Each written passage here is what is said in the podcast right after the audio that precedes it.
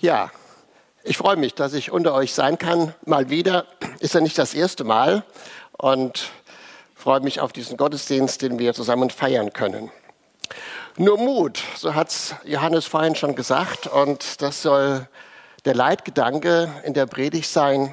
Und dazu ein Text aus einer Situation des Lebens von Josua, wo er auch ganz viel Mut gebraucht hat.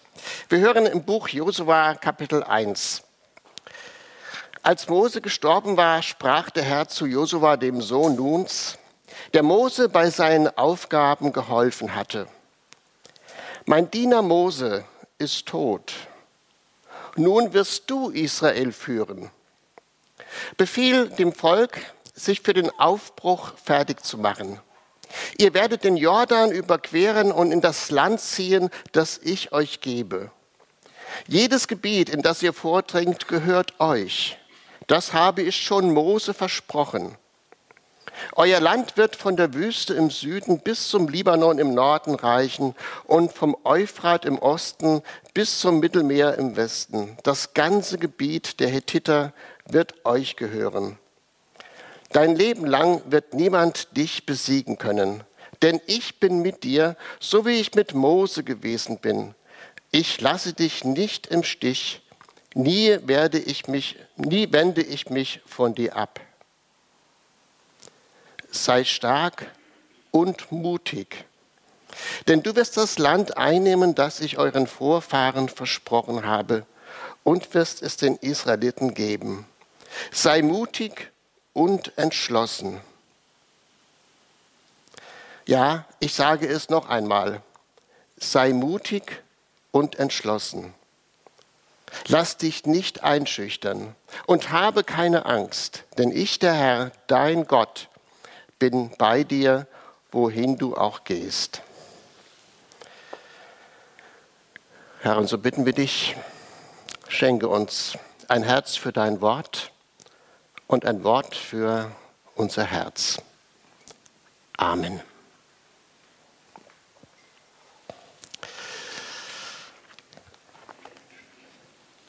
Ja, ich hoffe, dass es mit der Lautstärke stimmt. Könnt ihr alle es gut hören? Prima.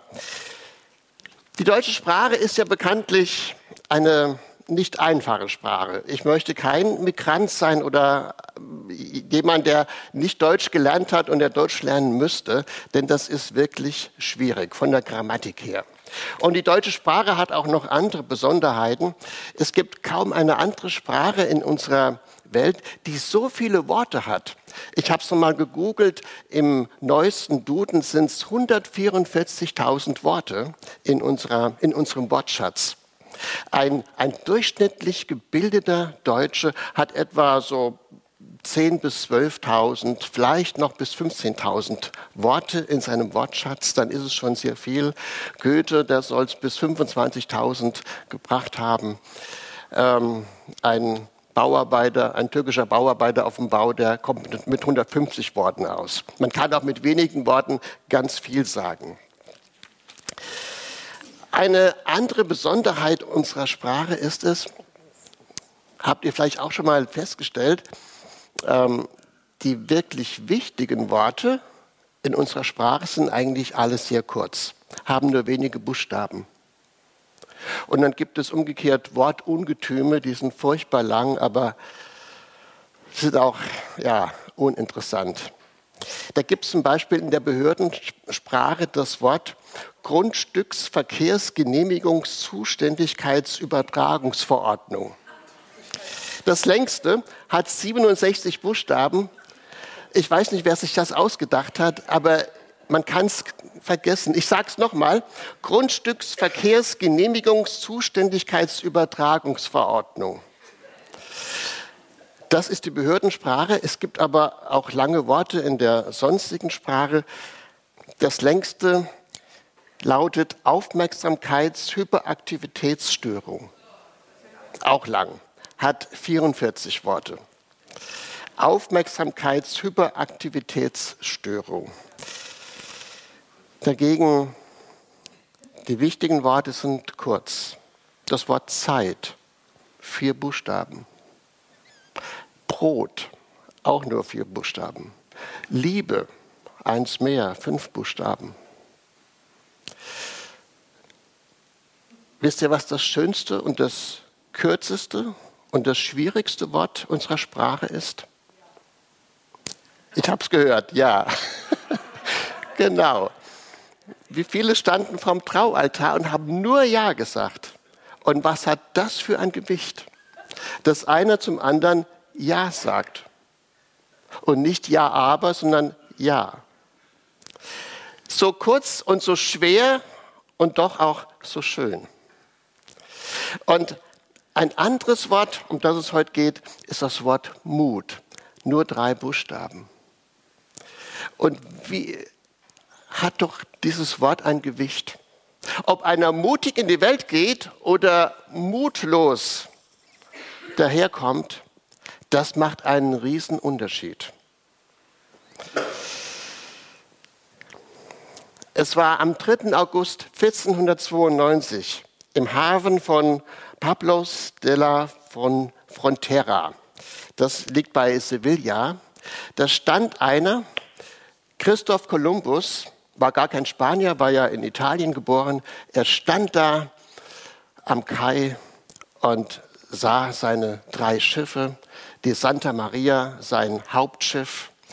Und er hatte einen großen Traum. Er hatte eine große Vision. Er wollte einen neuen Weg nach Indien entdecken. Und ich stelle mir vor, als er da stand, da waren viele, die haben gesagt, also Christoph, du spinnst doch. Wie kannst du dich auf dieses, ja, wilde Meer wagen?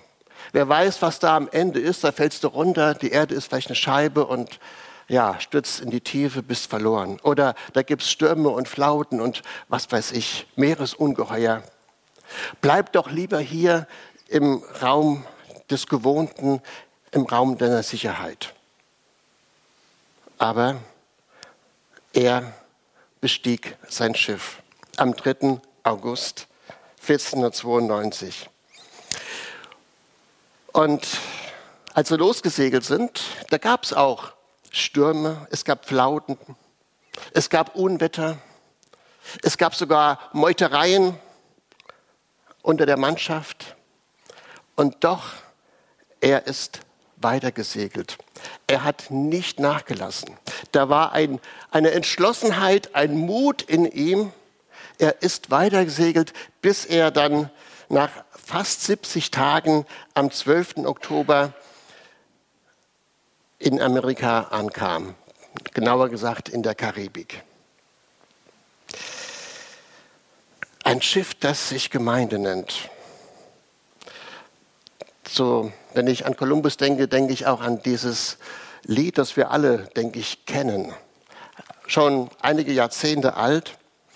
Und ich zitiere mal die zweite Strophe in diesem Lied. Ein Schiff, das sich Gemeinde nennt, liegt oft im Hafen fest, weil es sich in Sicherheit und Ruhe bequemer leben lässt. Man sonnt sich gern im alten Glanz vergangener Herrlichkeit und ist doch heute für den Ruf zur Ausfahrt nicht bereit. Doch wer Gefahr und Leiden scheut, erlebt von Gott nicht viel. Nur wer das Wagnis auf sich nimmt, in Klammer mutig ist, erreicht das große Ziel. Kolumbus hätte es nicht erreicht, hätte er nicht viel Mut an Bord gehabt, viel Mut im Herzen. Er wäre unterwegs irgendwann umgedreht und hätte gedacht, ja, lieber in Sicherheit als in ein Abenteuer, wo ich nicht weiß, wie es ausgeht. Ihr seid ja hier, ja, jetzt nicht auf der Santa Maria, äh, sondern im Schiff Dietrich Bonhoeffer Zentrum. Und ihr seid ja hier auch losgesegelt zu neuen Ufern. Mit einer Mannschaft, mit Offizieren, einem Kapitän und mit Visionen, was Neues zu kreieren. Und das erfordert Mut und auch, ja, Durchhaltevermögen.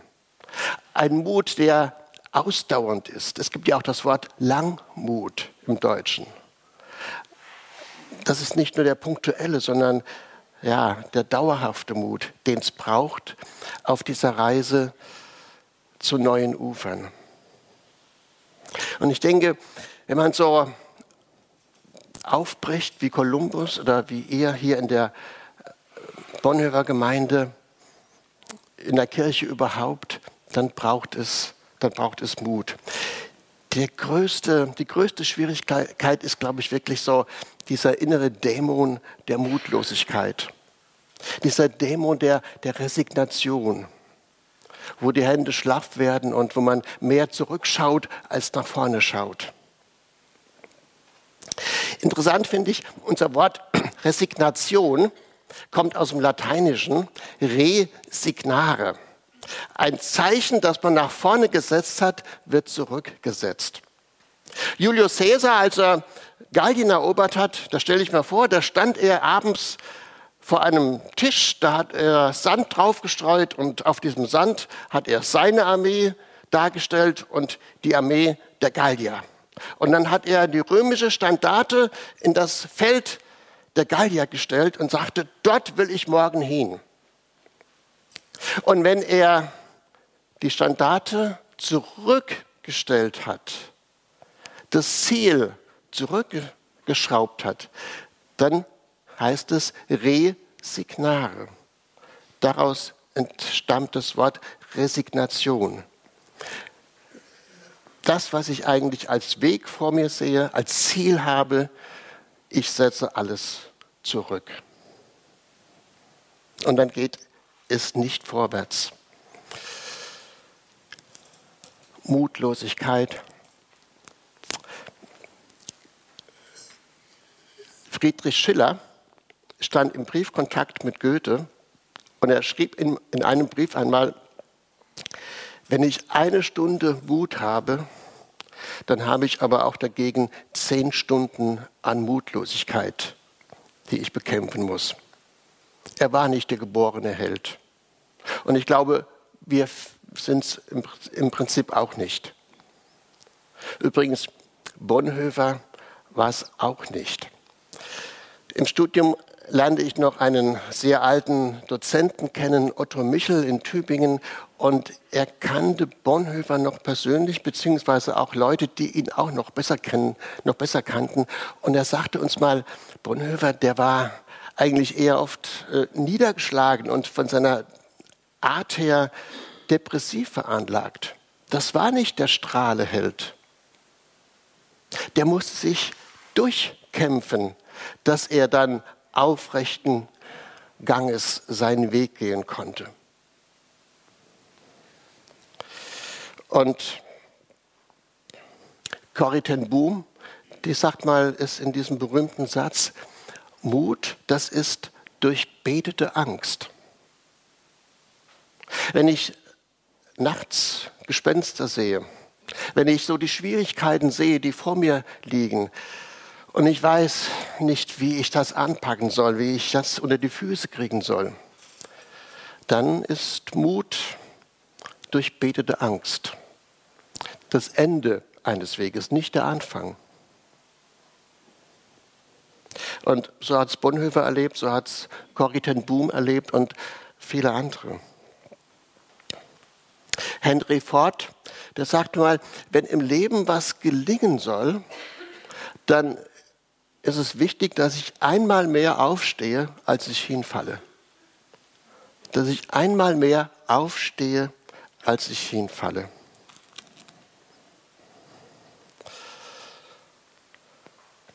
Mutlosigkeit. Das, was uns so schnell befällt, was uns begleitet, wir haben damit zu kämpfen.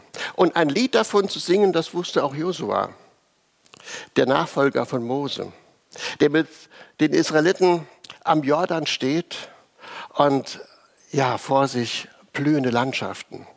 Da war alles grün. Die Wüste, aus der er kommt, da ist alles ja, nur sandig und Geröll. Da ist nichts grün. Aber da ja, war das gelobte Land, wo Milch und Honig fließt. Aber da war der Jordan dazwischen. Wobei der Jordan war eigentlich nicht sein eigenes Problem, der ist gar nicht so groß. den kann man schon relativ gut durchschreiten. Wer schon mal in Israel war, kennt das.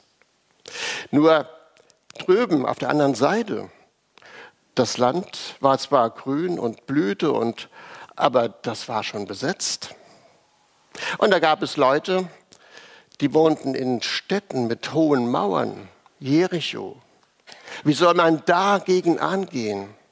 Und die hatten militärisch eine ganz andere Bewaffnung als die Israeliten. Die hatten ja nicht, nichts viel vorzuzeigen. Waren ihnen weit überlegen. Wie soll Josua das Volk hier hineinführen? Und ich denke, der andere Gedanke war noch, ich bin nicht Mose. Mose, das war der große charismatische Führer. Aber ich, Josua, dessen, die, die Schuhe des Mose sind mir viel zu groß, als dass ich da hinein könnte. Also, Josua weiß was von Mutlosigkeit zu sagen.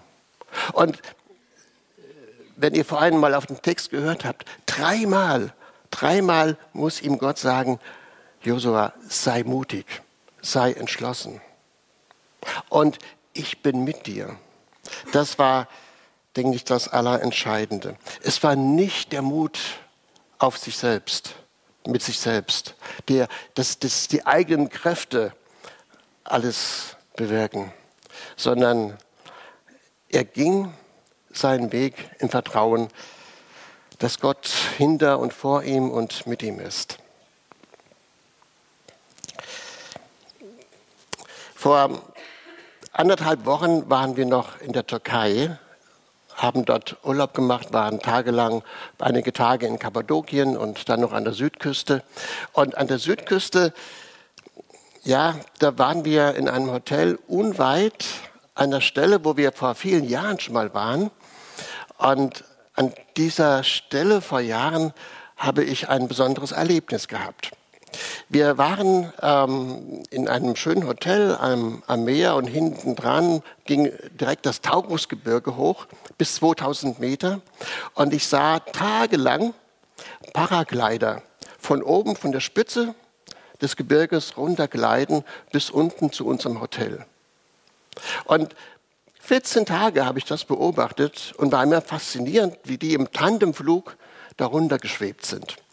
Und am vorletzten Tag des Urlaubs, da hatte ich auch den Mut gefasst, mit hochzufahren. Das wollte ich auch erleben. Und wir standen oben dann in einer Gruppe. Wir, wir bekamen eine kurze Anweisung, wie wir uns da zu verhalten hätten. Und, und dann war ich der Erste in der Gruppe. Und hinter mir, der sagte, wenn jetzt Wind kommt und eine Böe, dann musst du laufen. Und ich stand da und Kaum hat er es gesagt, hat er auch schon gerufen, lauf, lauf, lauf, und ich bin losgelaufen. Und je mehr ich an die Klippe kam, umso mehr habe ich gemerkt, da ging es also richtig steil nach unten. Da war keine Rampe, sondern es ging 200, 300 Meter steil nach unten. Und ich hatte keine Zeit mehr zum Überlegen. Ich wusste es nur, ich muss da jetzt drüber springen. Ich kann nicht mehr zurück. Stehen bleiben geht nicht. Und ich bin dann gesprungen im Vertrauen, dass der, der hinter mir ist, sein Handwerk versteht und dass der Schirm sich auch öffnet. Und als ich dann sprang, so zunächst mal ging es auch wirklich runter, bis sich dann der Schirm richtig geöffnet hatte. Und dann sind wir eine Stunde lang nach unten gesegelt, in Kurven und links und rechts. Und unter mir habe ich die Füße baumeln gesehen. Aber ich habe mich ganz sicher gefühlt, ich saß da in dem Gurt und der, der hinter mir saß, ich habe ihn gar nicht gesehen, der hat sein Handwerk gut verstanden, der hatte im wahrsten Sinne des Wortes die Fäden in der Hand und brachte mich heil nach unten. Und dieses Erleben, ja, es war für mich sehr eindrücklich.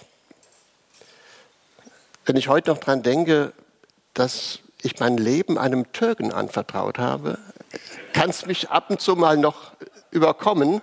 Und ich sehe manchmal noch so, wenn ich morgens aufwache, diese Klippe und diesen Abgrund vor mir und wie mir das Herz in die Hose rutscht, aber ich springe und erfahre, ich werde gehalten. Und da ist einer hinter mir, der souverän ist und der mich heil durchbringt. Ist ein Bild für mich, wenn ich einmal, ja, ich weiß nicht wann, die Augen schließe, dann möchte ich das Bild vor Augen haben. Das soll meine Sterbeerfahrung sein. Aber es ist nicht nur eine, ein Bild für das Sterben, es ist ein Bild für das Leben. Wie oft sind Klippen vor einem, Abgründe tun sich auf. Und man weiß nicht, wie, wie soll ich da drüber? Und ich vertraue und springe im Vertrauen, dass einer hinter mir ist, der mich hält, der mich nicht fallen lässt.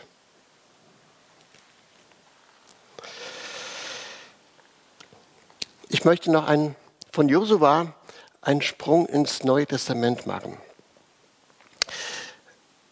Eigentlich wollten wir nächstes Jahr nach Israel fliegen. Wir haben auch schon gebucht, aber ob das jetzt äh, stattfindet, weiß ich nicht. Und diese Fahrt nach Israel im nächsten Jahr, da hätte ich mir gerne einen Wunsch erfüllt. Ich war schon mal in Israel, wir haben vieles gesehen, aber eines habe ich, hab ich damals nicht gesehen, nämlich was vorhin im Text angeklungen hat äh, in der Apostelgeschichte, die Jünger, die sich in einem Haus getroffen haben, in einem Obergemach, wie Luther es übersetzt. Dieses Haus, dieser, diesen Ort, den soll es heute noch geben. Da steht eine Kirche und dieses Obergemach, das wird mich faszinieren. Denn in diesem Raum, da ist ja so vieles passiert. Da hat sich Jesus mit seinen Jüngern an Gründonnerstag getroffen, hat mit ihnen Abendmahl gefeiert. Das war ein Raum, größter Innigkeit. Da hat er ihnen die Füße gewaschen. Und dieser Raum, da haben sich auch an Karfreitag getroffen, völlig desorientiert und mutlos und enttäuscht und überhaupt nicht wissend, wie, wie soll es weitergehen. Und in diesem gleichen Raum ist Jesus ihnen als der Auferstandene entgegengetreten mit seinem Shalom, hat Thomas seine Wunden gezeigt. Und dieser gleiche Raum, haben wir vorhin gehört in der Schriftlesung, da ging es auch los mit der Kirche. Da hatten sie sich an Pfingsten versammelt. Noch ein bisschen so wie die Duckmäuse und nicht wissend, was passiert, was soll passieren. Und dann heißt es, und dann kommt der Geist Gottes über sie und entflammt sie und sie kriegen den Mut und die Freiheit, nach draußen zu gehen und in aller Freiheit von ihrem Glauben zu reden. Und Menschen werden hellhörig. Und es entsteht, es entsteht die erste Gemeinde. Und Papst Franziskus, der war 2014 in Israel und hat genau an dieser Stelle wo heute eine Kirche steht, wo dieses Obergemach vermutet wird, einen Gottesdienst gehalten. Und in seiner Predigt, ich darf ihn zitieren, sagte er, hier, wo Jesus mit seinen Aposteln das Abendmahl feierte, wo er als Auferstandener in ihrer Mitte trat und der Heilige Geist als Ermutiger auf die Jünger und Maria herabkam, hier ist Kirche geboren. Und hier ist sie im Aufbruch geboren, sagt er, im Aufbruch durch den Geist Gottes. Dieser Geist Gottes, in der Luther-Übersetzung wird er oft äh, als Tröster auch bezeichnet. So kann man es übersetzen, dieses griechische Wort Parakletos. Aber dieses griechische Wort Parakletos hat noch ganz andere ähm, Übersetzungsmöglichkeiten. Das schillert, es ist sehr vielschichtig. Man könnte es auch als Ermutiger übersetzen. Der Geist Gottes als Ermutiger. Der Parakletos, das war auch ein Begriff in der Militärsprache. In der antiken Phalanx, also in der Schlachtreihe, war der Parakletos der, der neben mir stand und wenn einer weiche Knie bekam, wenn einer vielleicht auch gestolpert ist, dann hat der Parakletos mich hochgezogen und hat mir Mut gemacht, ja, nicht nach hinten, sondern nach vorne zu gehen. Wenig Spiritus Creator, so heißt eine, ein alter Bittruf in der Kirche. Und ich mag den sehr. Wir kennen das Kyrie eleison, auch vielleicht noch das Gloria in Excelsis, das sind so die gewöhnlichen, die bekannten Rufe in der Liturgie, aber wenig Spiritus Creator oder Parakletos, könnte man sagen. Komm, Schöpfer, Heiliger Geist, komm, Ermutiger. Das ist es, was eigentlich, denke ich, christlichen Mut ausmacht. Wir alle sind keine Helden oder Heldinnen. Da nagt oft der innere Dämon der Mutlosigkeit in uns am Herzen. Aber es ist dieser Geist, der Menschen befähigt, anders aufzutreten, nach draußen zu gehen, Menschen entgegenzutreten.